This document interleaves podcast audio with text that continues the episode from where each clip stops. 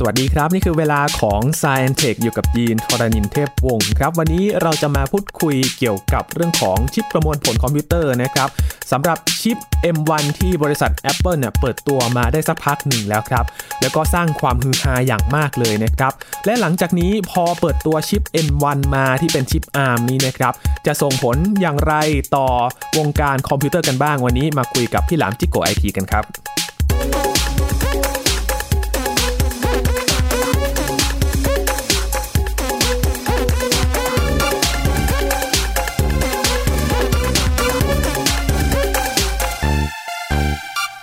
ให้วงการคอมพิวเตอร์ต้องจับตามองกันอีกระลอกหนึ่งนะครับหลังจากที่บริษัท Apple เนี่ยเปิดตัว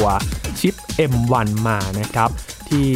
เป็นชิปแบบ ARM นะครับ จริงๆ เราเคยคุยเรื่องของ CPU กันนะครับ กับพี่หลามที่รักบุญปรีชาก่อนหน้านี้ไม่นานเองครับ แล้วก็มีการเปิดตัวชิป M1 มา แล้วก็สร้างความฮือฮาได้ไม่น้อยเลยนะครับ จริงๆ แล้ว มันมีผลดีอย่างไร และทำให้มีการเปลี่ยนแปลงอย่างไรบ้าง วันนี้คุยกับพี่หลามกันนะครับ สวัสดีครับพี่หลามครับ สวัสดีครับคุณยีน สวัสดีครับคุณผู้ฟังครับครับ ตอนนั้นเนี่ยตอนที่ชิป M1 เปิดตัวมานะครับ ภาพแรกที่วงการคอมพิวเตอร์เห็นเนี่ยรู้สึกอย่างไรกันบ้างครับพี่หลาม ก็จริงๆแล้ว Apple ไม่ใช่คนแรกที่พยายามทำชิปที่เป็นสถาปัตยกรรม ARM นะครับครับเพื่อที่จะเอามาใช้บนคอมพิวเตอร์ ก่อนหน้านี้มีหลายบริษัท หรือแม้กระทั่งเจ้าตลาดอย่างคอคอมเองก็เคยพยายามทำมาแล้วนะครับ Intel ก็เหมือนจะเคยมีความพยายามทำมาแล้ว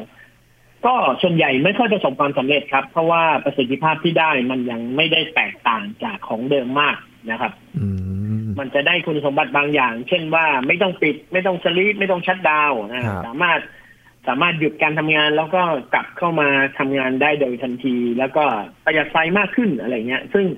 จริงๆ สิ่งที่มนุษย์อยากได้คืออยากได้ประสิทธิภาพที่ดีขึ้นด้วยครับแต่พอ Apple ทำชิป M1 เนี่ย สิ่งแรกที่ Apple ชูความสามารถนั้นก็คือความสามารถในการทำงานที่ดีขึ้นนะฮะพอออกมาขายจริงเนี่ย ไม่ว่าจะเป็น MacBook Pro MacBook Air หรือว่าตัว Mac mini ที่ใส่ชิป M1 มานะครับ หลายคนที่ซื้อไปแล้วก็เอามาทดสอบเนี่ย ค้นพบว่าประสิทธิภาพมันสูงกว่า CPU แบบเดิมๆ ที่เป็น CPU desktop หรือว่า x86 ที่เราใช้กันอยู่นะฮะครับมันดีกว่ามากเลยนะฮะแล้วอุณหภูมิก็ไม่ค่อยร้อน เพราะว่าเอาไปใส่ใน MacBook Air เนี่ย MacBook Air ไม่มีชุดพัดลมระบายความร้อนด้วยนะครับ มีแต่ heat sink นะฮะก็สามารถทำงานได้โดยที่ไม่ไม่ความร้อนไม่สูง แล้วก็ประหยัดไฟมากๆนะฮะประหยัดไฟแบบอื้อหือไม่เคยมีมาก่อนนะฮะสำหรับบนเครื่องโน้ตบุ๊กที่จะประหยัดได้ขนาดนี้ครับ ก็เลยกลายเป็นว่าเป็นที่ฮือฮาของผู้คน มันแรงถึงขนาดไหนครับ มันแรงถึงขนาดที่ว่ามันสามารถทำงานเสร็จก่อน CPU desktop เดิมๆ รุ่นท็อปๆเลยนะฮะอืมก็สามารถทำงานได้เร็วกว่า ซึ่งตรงนี้เป็นสิ่งที่ทุกคนแบบฮือฮามากๆเลยครับ ทีนี้ครับพี่หลามชิป M1 ที่เป็นสถาปัตยกรรมแบบ ARM เนี่ยมันแตกต่างจาก CPU ที่เราใช้กันอยู่ยังไงครับ อ่าหลายคนอาจจะไม่เข้าใจนะครับ ทุกวันนี้เราแบ่ง CPU ที่ใช้งานบนคอมพิวเตอร์กับบนโทรศัพท์มือถือนะฮะเราเรียกมันว่า processor หรือเราเรียกมันว่า CPU เหมือนกัน แต่จริง ๆ แล้ว มันถูกสร้างมาด้วยคนละสถาปัตยกรรมนะครับครับ ถ้าเราจะแยกสองประเภทนี้เรียกตามชื่อก็คือ x86 กับ CPU แบบ ARM CPU แบบ ARM เนี่ย มันคือความพยายามของมนุษย์ที่จะสร้าง CPU แบบเดียวกันกับคอมพิวเตอร์ให้ไปทำงานบนอุปกรณ์พกพาได้ ครับ แต่อุปสรรคของการเอา CPU บนคอมพิวเตอร์ไปทำงานบนอุปกรณ์พกพาก็คือ มันมีความร้อนสูง มันต้องการระบบระบายความร้อนที่ดีมากๆ แล้วก็มันกินไฟสูงมากจนกระทั่งอุปกรณ์พกพาเหล่านั้นเนี่ยไม่สามารถ มีอายุการใช้งานได้ยาวนานพออืมนักพัฒนาก็เลยต้องมองหาอะไรบางอย่างที่เอ๊ะเราอยากได้ CPU แหละ แต่ CPU นั้นมันจะต้องมีการลดกระบวนการทำงานลงนะ เพื่อให้มันกินไฟน้อยลงครับนะฮะก็ในเชิงของการออกแบบสถาปัตยกรรมเนี่ยเขาก็ค้นพบว่า ถ้าเป็น CPU แบบคอมพิวเตอร์เดิมกับวิธีการเขียนระบบปฏิบัติการเดิมนะครับ ชุดคำสั่งหนึ่งคำสั่งเนี่ย มันจะมีคำสั่งย่อยๆ ซ้อนๆอยู่ในนั้นเยอะ ยกตัวอย่าง เช่นว่าถ้าเราเรากดคีย์บอร์ดสักหนึ่งปุ่มบนคอมพิวเตอร์นะฮะสมมติผมกดตัว A นะครับ กดคีย์บอร์ดรูปตัว A ในนั้นเนี่ย มันมีคำสั่งไม่ใช่แค่ พิมพ์ตัวหนังสือตัว A ขึ้นมาบนจอ มันจะมีคำสั่งที่ซ้อนและเกี่ยวพันต่อเนื่องกันอยู่ในนั้นเยอะนะครับ เช่น ตัว A อยู่ตรงไหน ตัว A สีอะไรตัว A ใหญ่แค่ไหน แล้วตัว A เป็นฟอนต์อะไรถ้ายกตัวอย่างแบบง่ายๆนะฮะอันนี้ยกตัวอย่างให้เข้าใจง่ายๆ ก็คือในหนึ่งคำสั่งเนี่ยมันมีคำสั่งย่อยๆ อยู่เยอะๆเยอะแยะมากมาย หลักการของ ARM ก็คือ เราจะออกแบบ OS และสถาปัตยกรรมของตัว CPU เนี่ย ให้มันทำงานสั้นลงครับ ทุกครั้งที่มันทำงานสั้นลง แต่มันสามารถทำงานถี่ขึ้น คือแทนที่เราจะกดหนึ่งคำสั่งบน CPU desktop เช่น กดตัว A แล้วได้คำสั่งทั้งหมดสี่ห้าบรรทัด เราจะถูกแปลงออกไปให้มันเป็นห้าคำสั่งคือกดคำสั่งหนึ่งคำสั่งสั่งงานหนึ่งครั้งเหมือนกัน แต่มีห้าคำสั่งให้ CPU ค่อยๆทำแล้วก็ใช้ความถี่ในการประมวลผลแทน เช่น แทนที่จะทำทีเดียวเสร็จห้าคำสั่ง ก็ทำห้าคำสั่งด้วยความรวดเร็วแทน มันก็จะกินไฟน้อยลงครับ แล้วมันก็จะมีความร้อนน้อยลง เพราะฉะนั้นแปลออกมาง่าย ๆ เลยทำความเข้าใจง่าย ๆ ให้ทุกคนเข้าใจก็คือ CPU ARM คือ CPU ที่ใส่คำสั่งได้สั้น ๆ อาศัยทำบ่อยๆ แทนครับทำให้มันสามารถทำงานได้รวดเร็ว คล้ายๆ กับคอมพิวเตอร์ แต่กินไฟน้อยกว่ามาก และมีความร้อนน้อยกว่ามากดังนั้นโครงสร้างของ CPU สองอย่างเนี้ย มันจะแตกต่างกันโดยสิ้นเชิงครับนะฮะ CPU x86 ก็จะมีคำสั่งซับซ้อนยิ่งนานวันไปเนี่ย เราออกแบบระบบปฏิบัติการไปถึงขั้น 64 บิต เดี๋ยวเราจะไป 128 บิต เนี่ย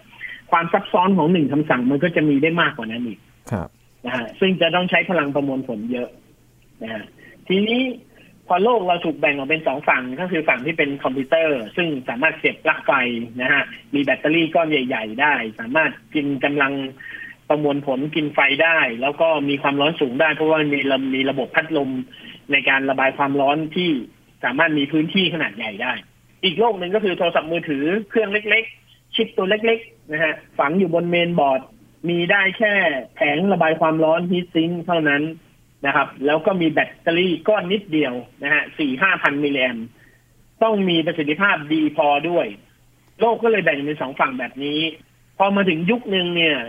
นักวิทยาศาสตร์ก็รู้สึกว่า เออ เครื่องคอมพิวเตอร์เนี่ยมันมันพัฒนาให้มันดีไปกว่านี้ได้ยากแล้ว สังเกตไหมครับว่าโน้ตบุ๊กเนี่ย ในช่วงระยะห้าปีถึงแปดปีหลังเนี่ย ยังไงแบตเตอรี่ก็อยู่ที่ประมาณหกถึงแปดชั่วโมง ครับ สเปคที่โฆษณาอาจจะบอกว่าได้สิบชั่วโมงสิบสองชั่วโมง แต่มันก็ไม่เคยดีกว่านั้นเลยอืมนะฮะมันได้เท่านั้นตลอดมันเหมือนเป็นขีดจำกัดอะมันมาถึงขีดจำกัดละครับประสิทธิภาพความเร็วก็โอ้โห ไล่จนทรานซิสเตอร์เล็กลงขนาดนี้จนถึงทุกวันนี้อยู่บน CPU desktop ก็อยู่ที่ประมาณ7นาโนเมตร ใช่ไหมฮะครับ7นาโนเมตรก็ยังทำความเร็วได้ขนาดนี้ แต่ถามว่าต้องการเร็วกว่านี้ไหม เราก็ยังต้องการเร็วกว่านี้ขึ้นไปอีก เพราะว่าตราบใดที่ CPU พัฒนาขึ้น ลักษณะงานที่ทำเนี่ย ก็มีความยากมากขึ้นตาม เราเคยตัดต่อวิดีโอกันที่ 720p เราก็ผ่านไประยะหนึ่งแล้วก็มาตัด Full HD ครับเราก็มาตัด 4K ทุกวันนี้วิดีโอก็นำหน้าไป 8K แต่เครื่องตัดยังตัดไม่ได้อะไรอย่างเงี้ยอืมจะสังเกตว่าขบวนการพัฒนาเนี่ยมันนำหน้าไปอยู่เสมอ เพราะฉะนั้น CPU แรงเท่าไหร่ก็ยิ่งไม่พอครับ ก็เลยมีความคิดว่า เอ๊ะ หรือเราจะเอาความสามารถของ ARM เนี่ย ARM เนี่ยมันสามารถเพิ่มสปีดคล็อกเพิ่มจำนวนความถี่ เพิ่มแกนของ CPU เข้าไปเยอะ ๆ ได้ แต่หลักการของ ARM ก็ยังเหมือนเดิมก็คือใช้คำสั่งสั้น ๆ แล้วก็เพิ่มจำนวนคำสั่งให้ทำด้วยความถี่สูงแทนถ้าเราทำอย่างนั้นได้ โน้ตบุ๊กหรือคอมพิวเตอร์ขนาดเล็กพกพา ก็จะมีระยะแบตเตอรี่ในการใช้งานยาวนานขึ้นอืมความร้อนก็จะน้อยลงประสิทธิภาพก็จะดีขึ้น ถ้าเราสามารถเอา ARM มาอยู่บน x86 ได้ มันก็จะทำให้อุปกรณ์อย่างคอมพิวเตอร์อย่างโน้ตบุ๊กเนี่ยมันพัฒนาไปได้อีก นะฮะมีเส้นทางที่จะเดินต่อไปได้อีก นี่คือความพยายามของมนุษย์ครับ ว่าเราก็จะย้ายจาก x86 มาเป็น ARM อืมนะฮะครับ แล้วก่อนหน้านี้ที่หลาย ๆ บริษัทพยายามกันเนี่ยมันมีข้อจำกัดอะไรบ้างครับ ที่ทำให้ยังไม่ประสบความสำเร็จในเรื่องของการประมวลผล มันมีข้อจำกัดเพราะว่าแต่ละคนที่เป็นเจ้าของเทคโนโลยีครับ ไม่ได้เป็นเจ้าของเทคโนโลยีที่ต้องใช้งานพึ่งพากันทั้งหมดอืม ยกตัวอย่าง ถ้าเราพยายามจะเอา CPU ของ Qualcomm นะฮะครับที่เคยใช้บนโทรศัพท์มือถืออย่าง Snapdragon 845 เอามาดัดแปลงให้ใช้บนโน้ตบุ๊ก ถามว่าทำได้ไหมทำได้ แต่โน้ตบุ๊กตัวนั้นก็ยังต้องรันอยู่บนระบบปฏิบัติการ Windows ที่ออกแบบมาเพื่อ x86 โดยเฉพาะครับพอเราฝืนนะครับ เราเอาเราเอาไอ OS หรือระบบปฏิบัติการที่มันมีคำสั่งซับซ้อน มาแล้วพยายามหาตัวแปลง พยายามหามีชิปเซตตัวหนึ่งที่จะแปลงคำสั่ง จากคำสั่งซับซ้อนให้เป็นคำสั่งหลายๆคำสั่ง แล้วก็ส่งมาให้ CPU อย่าง Snapdragon 845ทำงานบนเครื่องโน้ตบุ๊กแทน มันกลายเป็นว่าการแปลงเนี่ย มันไปเพิ่มอุปสรรคในการทำงานครับอืมคือ Snapdragon 845 เนี่ยนั่งรอเลย รอว่าเมื่อไหร่ไอชิปเซตตัวที่จะแปลงคำสั่งจากคำสั่งหลาย ๆ บรรทัด ให้เป็นคำสั่งละบรรทัด แต่หลายคำสั่งแทนเนี่ย เมื่อไหร่จะทำงานเสร็จ มันน่ะว่างพอที่จะทำงาน มันมีความเร็วพอที่จะทำงานเสร็จอย่างทันท่วงที แต่ไอชุดแปลงคำสั่งเนี่ย แปลงไม่เสร็จสักที มันก็เลยไม่ดีขึ้นอืมนะฮะมันเกิดจากอะไร เกิดจากการที่เราใช้ Windows แบบเดิมเลย แต่เราไปหาพยายาม เราพยายามไปหาอุปกรณ์มาแปลงมันเพื่อให้มันทำงานร่วมกันได้ ครับ ซึ่งวิธีการนั้นไม่ถูกครับ ไม่ถูกต้องอืม แต่ถามว่าคอคอมจะไปออกแบบระบบปฏิบัติการเองได้ไหม ก็ไม่ได้ มันก็เลยเหมือนกับรอว่าเทคโนโลยีเนี้ยถูกรอว่า จะต้องมีคนคนหนึ่งแหละบริษัทใดบริษัทหนึ่งที่เขามีทั้ง OS และมีทั้งชิปเซ็ตของตัวเองอืมนะครับ นั่นก็คือบริษัท Apple นั่นเองครับ Apple เนี่ย Mac OS เขาก็ออกแบบเอง แล้วเขาก็มี OS สำหรับอุปกรณ์พกพาอย่าง iOS ที่ใช้บน iPad iPhone ใช่ไหมฮะ ครับ สิ่งที่ Apple เตรียมมาเนี่ย ตลอดหลายปีที่ผ่านมาก็คือ พยายามจะรวมมาความสามารถของ Mac OS บนคอมพิวเตอร์ กับ iOS บน iPhone ให้ความสามารถทั้งสองอย่างเนี่ย มันค่อยๆเบลนเข้าหากัน ครับ มันไม่ใช่ว่าเขาเพิ่งทำนะครับ เขาเตรียมการเรื่องนี้มาประมาณ4-5ปีแล้วอืม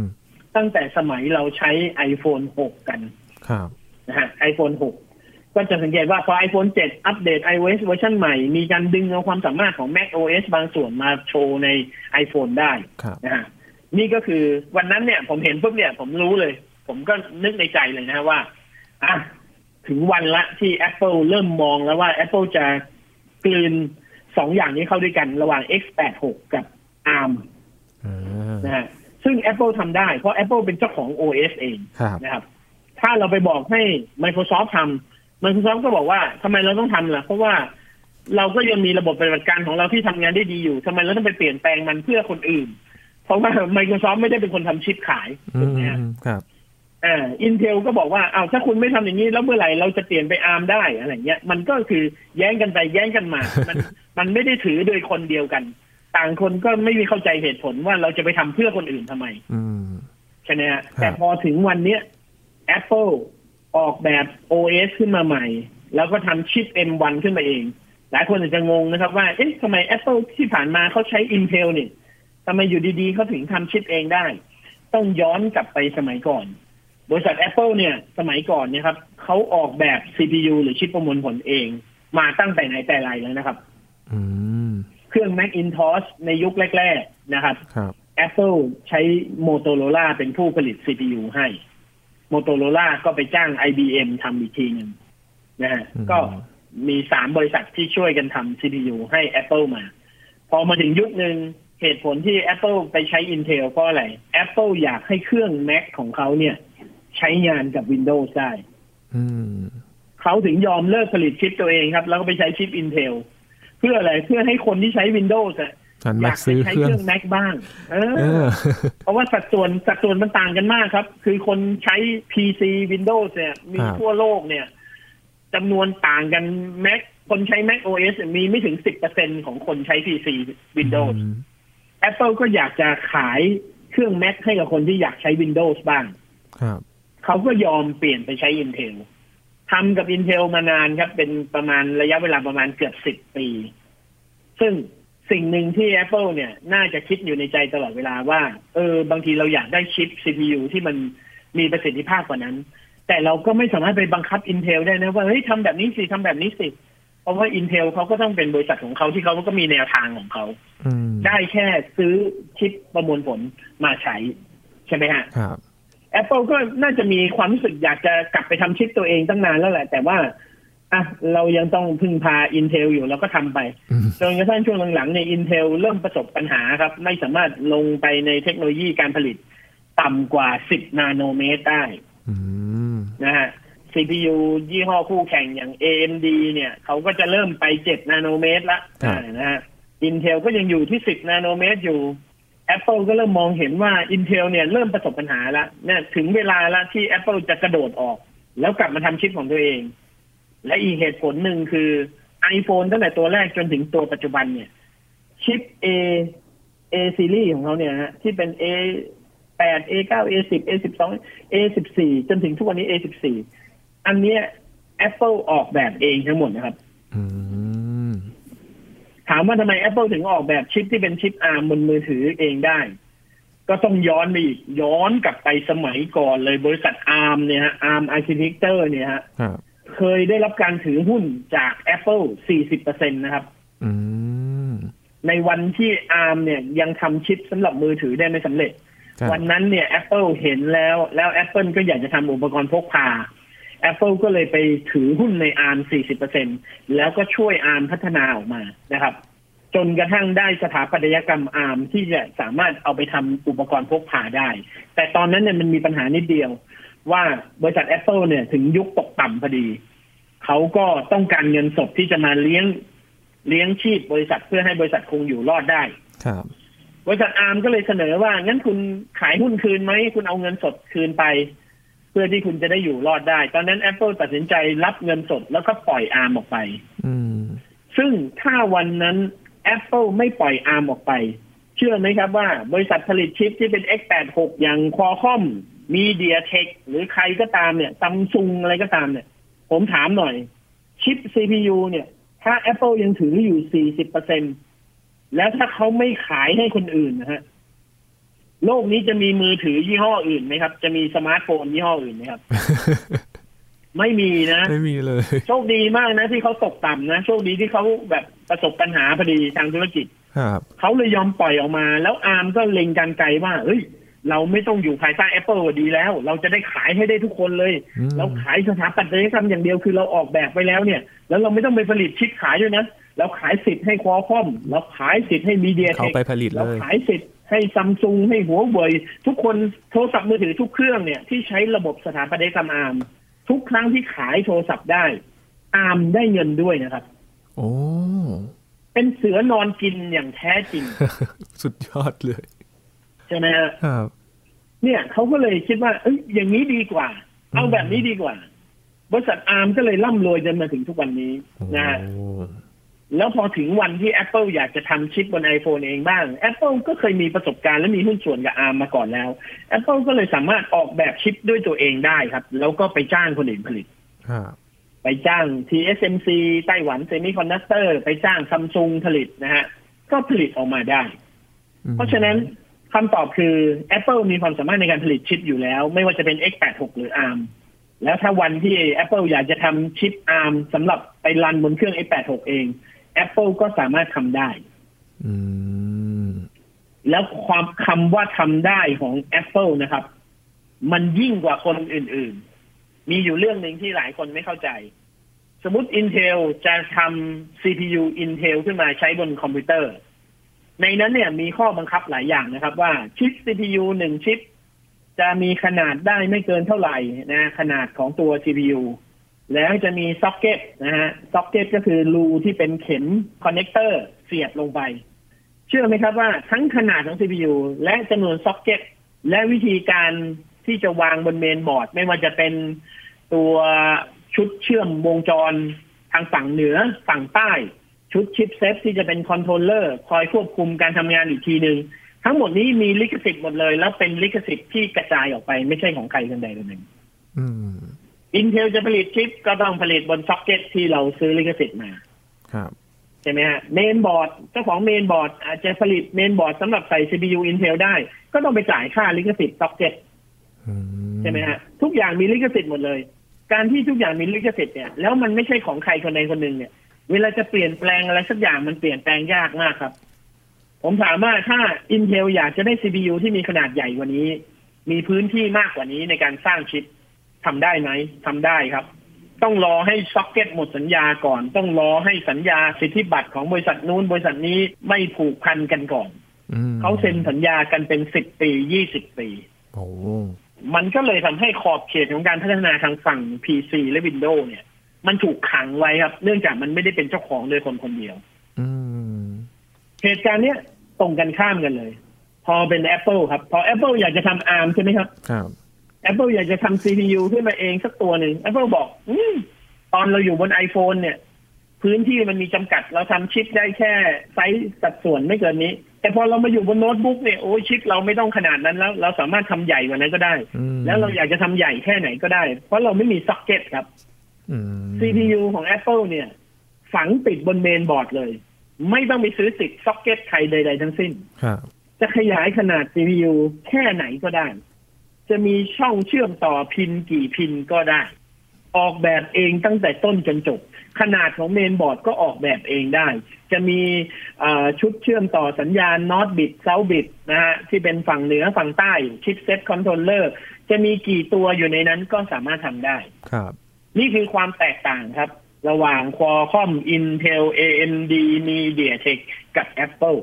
อืมทุกคนทำงานภายใต้ข้อจำกัดหมด ยกเว้น Apple Apple สามารถออกแบบได้ตามที่ต้องการโดยที่ไม่มีข้อจำกัดใดครับๆชิป M1 ที่ออกมา มันถึงได้มีประสิทธิภาพมากกว่าคนอื่นอืมเพราะอะไรรู้ไหมฮะ เพราะมันมีขนาดใหญ่กว่าคนอื่นครับอ๋อแล้วมันก็ไม่ได้มีแค่ CPU อย่างเดียว เมื่อก่อนเนี่ยเราต้องมี CPU อย่างเดียว แล้วเราก็จะมีชิปตัวอื่นทำงานเสริมการทำงาน CPU เราต้องไปฝังไว้ตรงตำแหน่งอื่น ๆ บนเมนบอร์ดครับแต่ Apple สามารถเอาทุกชิปที่ Apple อยากจะใส่ เอามายืนรวมกันรวมกันอยู่บนข้างๆ CPU ใน M1 เนี่ยจะมีชิปย่อยๆ อยู่ในนั้นอีก 12 ตัวนะครับ ที่ทำงานคอยช่วย คอยช่วย CPU อย่าง M1 ทำงานอยู่อืมเพราะฉะนั้นถ้าถามว่าการได้เปรียบ ความเร็วประสิทธิภาพที่เหนือกว่าของ M1 เนี่ย เมื่อไปเทียบกับ CPU desktop x86 ทั่วไปเนี่ยมันถือว่าเป็นการเปรียบเทียบอย่างยุติธรรมไหมถ้าถามผมผมว่าไม่ยุติธรรมครับคือว่า Apple เอาเปรียบมาก ๆ นะครับคือมันเหมือนเอารถเครื่องยนต์ใหญ่กว่า แล้วสามารถออกแบบฐานล้อกว้างแค่ไหนก็ได้ จะใส่เครื่องยนต์กี่ซีซีก็ได้ครับ จะมีกี่สูบก็ได้ จะมีระบบระบายความร้อนแบบไหนก็ได้ คือสามารถออกแบบเองได้ทั้งหมดเลย โดยที่ไม่ต้องไปยืนอยู่บนโครงสร้างตัวถัง หรือว่าจุดยึดต่อเชื่อมต่ออะไรออกแบบเองได้ทั้งหมด มันเลยได้เปรียบมากๆครับก็เลย CPU ครับยี่ห้อต่างๆ ที่เป็น x86 ทุกวันนี้ที่แพ้ M1 เนี่ยเพราะว่ามันเหมือนเอา CPU และชิปเซตตัวอื่นๆมามาลุมนะฮะมาลุมเขาถึงเหนือกว่าได้ อืม ถ้าถอดเฉพาะแกนกลาง M1 ออกมามาวัดกับตัว CPU ยี่ห้ออื่นเนี่ย ผมว่าอย่างเนี้ยสูสี อืมฮะครับก็เลยเป็นเพราะฉะนั้นมันก็เลยเกิดความแตกต่าง แต่คนเนี่ยคนทั่วไปคนใช้เราไม่รู้หรอก เรารู้แค่ว่ามันประสิทธิภาพดีกว่า เราก็ดีใจละนะฮะแต่ในความเป็นจริงเนี่ยคือผู้ผลิตทางฝั่ง PC ก็บอกว่า โอ้โห ผมนี่อึดอัดมากเลยทุกครั้งที่มีคนมาชื่นชม M1 เนี่ยผมอึดอัดมากเลยว่าแหมมันมันไม่ได้เป็นมวยต่อยที่น้ำหนักเท่ากันน่ะอืมมันเหมือนเอาเฮฟวี่เวทมาต่อยกับแบนตัมเวทอะ มันต่างกันเยอะมาก ครับ ใช่ไหมฮะอืม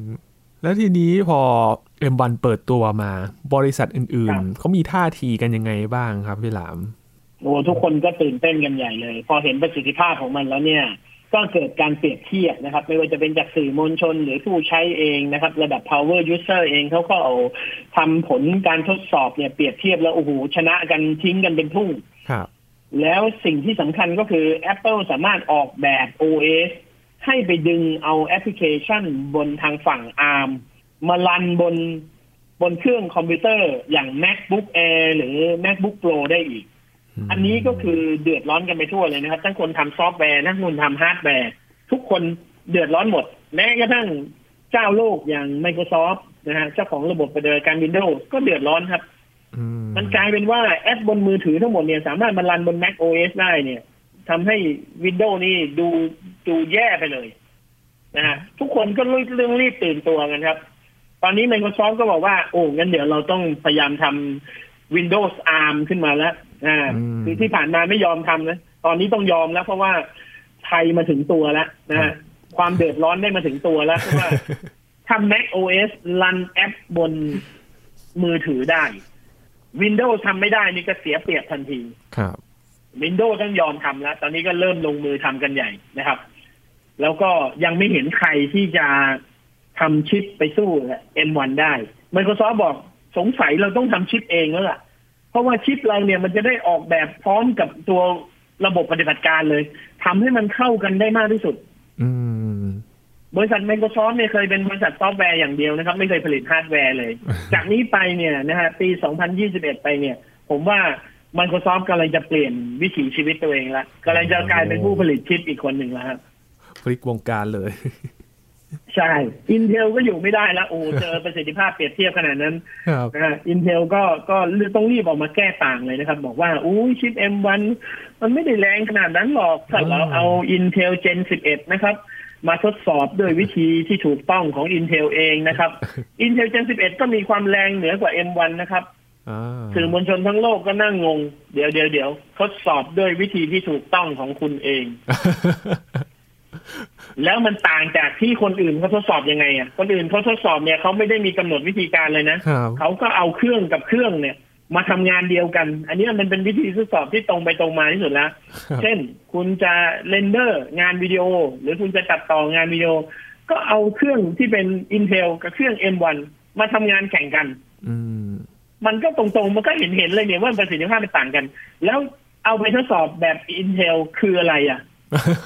แล้วไม่ได้เปิดเผยด้วยเอออาจจะไปคำนวณทศนิยมอะไรของเขาซึ่งซึ่งไอเอ็มวันมันอาจจะไม่ได้ถูกออกแบบมาแบบนั้นก็ได้ครับใช่ไหมฮะอืมก็เกิดความกังขากัน แต่ว่าในใจทุกคนก็รู้แหละว่าอะอินเทลก็อยู่ไม่ได้อินเทลก็ต้องแบบอะเอ้ย เราก็ต้องสู้นะ ในแนวทางของเรานะนะในขณะเดียวกันเขาก็ต้องไปสู้หลังบ้านครับว่า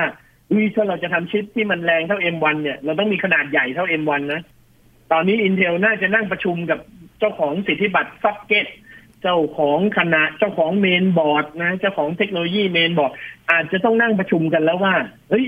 งั้นเราก็ต้องรวมตัวกันเพื่อสู้ ถ้าเราต่างคนต่างไม่สู้ เราจะแพ้กันทั้งหมดเลยอืมอ่าผมมองเลยนะ อีกปีสองปี วงการเดสก์ท็อป ฮาร์ดแวร์เนี่ยจะเปลี่ยนแปลงอย่างมากนะครับ จะมีการควบรวมกัน แล้วก็เอาสิทธิบัตรมากองรวมกัน แล้วแก้พร้อมกันแล้วทำให้โครงสร้างมันเปลี่ยนจากเดิมไปหมดนะครับ คราวนี้เราไปซื้อ CPU เนี่ยจะเห็นว่า CPU มันจะตัวใหญ่กว่าเดิมมากนะฮะแล้วซ็อกเก็ตที่จดสิทธิบัตรใหม่ก็จะเป็นสิทธิ์ร่วมกันละเพราะว่าทุกคนช่วยกันพัฒนาครับเพื่อเลยเผื่อวันหลัง Apple ทำใหญ่กว่านี้ เราจะได้ขยายตัวได้ทันอ่าอ่าอ่านะ ครั้งนี้มันต้องเป็นบทเรียนไงว่าครับเฮ้ยเราไปขังตัวเอง เพราะว่าสิทธิ์ใครสิทธิ์มันอะอืมคนนี้ก็ไม่ยอมทำคนนี้เซ็นสัญญาสิบปีก็ต้องใช้หากินให้คุ้มอะไรเงี้ยกลายเป็นว่าคราวนี้ต้องสามัคคีกันแล้วครับครับนะไม่งั้นสู้เขาไม่ได้ อืมนะฮะมันลุกลามไปถึงขนาดที่ว่าบริษัทอย่างผู้ผลิตกราฟิกการ์ดอย่าง NVIDIA NVIDIA ก็มองเห็นช่องครับว่า เฮ้ย สิ่งที่เหนือกว่า CPU เนี่ย มันคือ GPU นะครับ อืม NVIDIA บอกว่าถ้าแข่งกันอย่างนี้นะ เราก็มีแผนเหมือนกัน เราก็ตั้งใจจะเอา GPU ของ NVIDIA เนี่ย มาทำงานเป็น CPU เหมือนกัน เพื่อลงไปแข่งด้วยอืมนะมันก็ทำให้วงการเนี้ยมันเปิดมากขึ้นครับ อีกหน่อยเราก็อาจจะเห็นเครื่องคอมพิวเตอร์ที่ไม่ต้องมี CPU แต่มี graphic processor อย่างเดียว แล้วทำงานทั้งสองอย่างก็เป็นไปได้ เพราะว่า NVIDIA เขาเคยทำมาแล้วครับ เขาเคยทำเครื่องเล่นเกม ที่ใช้การประมวลผลรวมอยู่ใน GPU เลยนะฮะเครื่อง NVIDIA ก็เคยทำมาแล้ว แต่ว่าไม่ประสบความสำเร็จเรื่องการขายมากนักอืมมนะฮะครับมันก็จะเป็นอย่างนี้ครับว่า ตอนนี้โลกทั้งโลกเนี่ย มันจะไม่ได้เดินทางบนเส้นทางเดิมแล้วครับมันก็จะต้องข้อข้อใดที่เคยเป็นอุปสรรค ข้อใดที่เคยเป็นข้อจำกัด ก็จะต้องถูกโละทิ้งให้หมด แล้วก็มาตั้งหน้าตั้งตาการผลิตกันนะฮะมาแข่งขันกันด้วยไอเดียอย่างแท้จริงอืม เป็นเวทีที่เปิดมากยิ่งขึ้น ซึ่งครับคนที่เปิดเวทีนี้ก็คือ Apple นั่นเอง โอ้โห เปิดมาทีสะเทือนเลยนะครับ ตอนนี้ก็ร้อนร้อนหนาวหนาวๆกันไป แต่ทั้งหมดทั้งมวลเนี่ย ผลประโยชน์อ่าก็กลับมาสู่ผู้ใช้ใช่ไหมครับพี่หลาม ใช่ใช่ใช่เพราะว่าไม่งั้นนะเส้นทางการพัฒนานะ มันจะเป็นเส้นตรงครับ ครับ มันจะเป็นเส้นตรงมันจะถูกพัฒนาตามแนวทางนี้ไปเรื่อยๆ เป็นระยะเวลาห้าปีสิบปีเนี่ยมันจะเดินตามเส้นทางนี้ไปเรื่อยๆ แต่พอเป็นแบบนี้ปุ๊บเนี่ย เส้นมันจะไม่เป็นเส้นตรงละมันจะกลายเป็นเส้นแบบปลายเปิดอะอืมคือเราจะเลี้ยวไปทางไหนก็ได้ หรือเราจะลัดไปทางไหนก็ได้ มันจะเร็วมากขึ้นนะฮะครับการพัฒนามันจะเร็วมากขึ้นอืมเราก็จะก็เป็นเรื่องที่ดีสำหรับคนทั่วไปก็คือ เราก็จะไม่ได้เจอ CPU ที่ หรือเราก็จะไม่ได้ใช้คอมพิวเตอร์ที่มัน ของปีนี้แรงกว่าของปีที่แล้วห้าเปอร์เซ็นสิบเปอร์เซ็นไม่อืมคราวนี้มันก็ไม่มีขีดจำกัดแล้วไงครับปีที่แล้วอาจจะแรงกว่าไอ้ปีนี้อาจจะแรงกว่าปีที่แล้วสามเท่าก็ทำได้ละอืมนะฮะไม่มีกักแล้ว ครับ ใช้คำนี้ได้เลย ไม่มีกัใช้กคำนี้แล้วได้เลยนะฮะครับคือที่ผ่านมาเนี่ยรถแมพเนี่ยคือการกักครับ อืมอันนี้ก็คือไม่มีกักแล้วครับ มีอะไรต้องปล่อยสุด แล้วก็ไปหาไม้ตายเอาดาบหน้านะฮะต้องมือดาบหน้า คือคิดต้องคิดทุกวันละเมื่อก่อนคิดทีเดียวเนี่ย วางแผนการใช้ได้เป็นสิบปีครับเดี๋ยวนี้ไม่ได้แล้วครับ ปีนี้ว่ากันปีหน้าว่ากันโอ้ใหม่ปีต่อปีเลยทำใหม่อ่าอืมนะฮะนี่แหละยุคครับเสือนอนกินก็จะหมดไป ต้องไปเสือวิ่งไวแล้วครับตอนนี้ ครับ ตอนนี้เป็นเสือหาเช้ากินค่ำแล้วครับ นี่แหละครับ เรื่องของคอมพิวเตอร์นะครับ ชิปประมวลผล ตอนนี้ตลาดเริ่มที่จะกลับมา เรียกว่าแข่งขันกันมากขึ้นแล้วนะครับ หลังจากที่ชิป M1 เปิดตัวมา แน่นอนว่าเราก็จะมีโอกาสได้ใช้คอมพิวเตอร์ที่สเปคแรงขึ้น แล้วก็มีการประหยัดพลังงาน มีประสิทธิภาพที่ดีขึ้นนะครับ แน่นอนว่าย้ำกันอีกครั้งหนึ่งผลประโยชน์ทั้งหมดเนี่ยอยู่กับผู้ใช้แน่นอนเราก็จะได้คอมพิวเตอร์ที่มีประสิทธิภาพที่แรง แล้วก็เหมาะกับการใช้งานมากขึ้นนะครับ วันนี้ขอบคุณพี่หลามมากๆเลยนะครับ ครับผมสวัสดีครับครับ นี่คือ Science Tech นะครับ คุณผู้ฟังติดตามรายการก็ได้ที่ www.thaipbspodcast.com ครับรวมถึงพอดแคสต์ช่องทางต่างๆ ที่คุณกำลังรับฟังอยู่นะครับ อัปเดตเรื่องราววิทยาศาสตร์เทคโนโลยี และนวัตกรรมกับเราได้ที่นี่ทุกที่ทุกเวลาเลยนะครับ ช่วงนี้ยีนทรณินเทพวงศ์พร้อมกับพี่หลางที่รักบุญปรีชาลาไปก่อนนะครับ สวัสดีครับ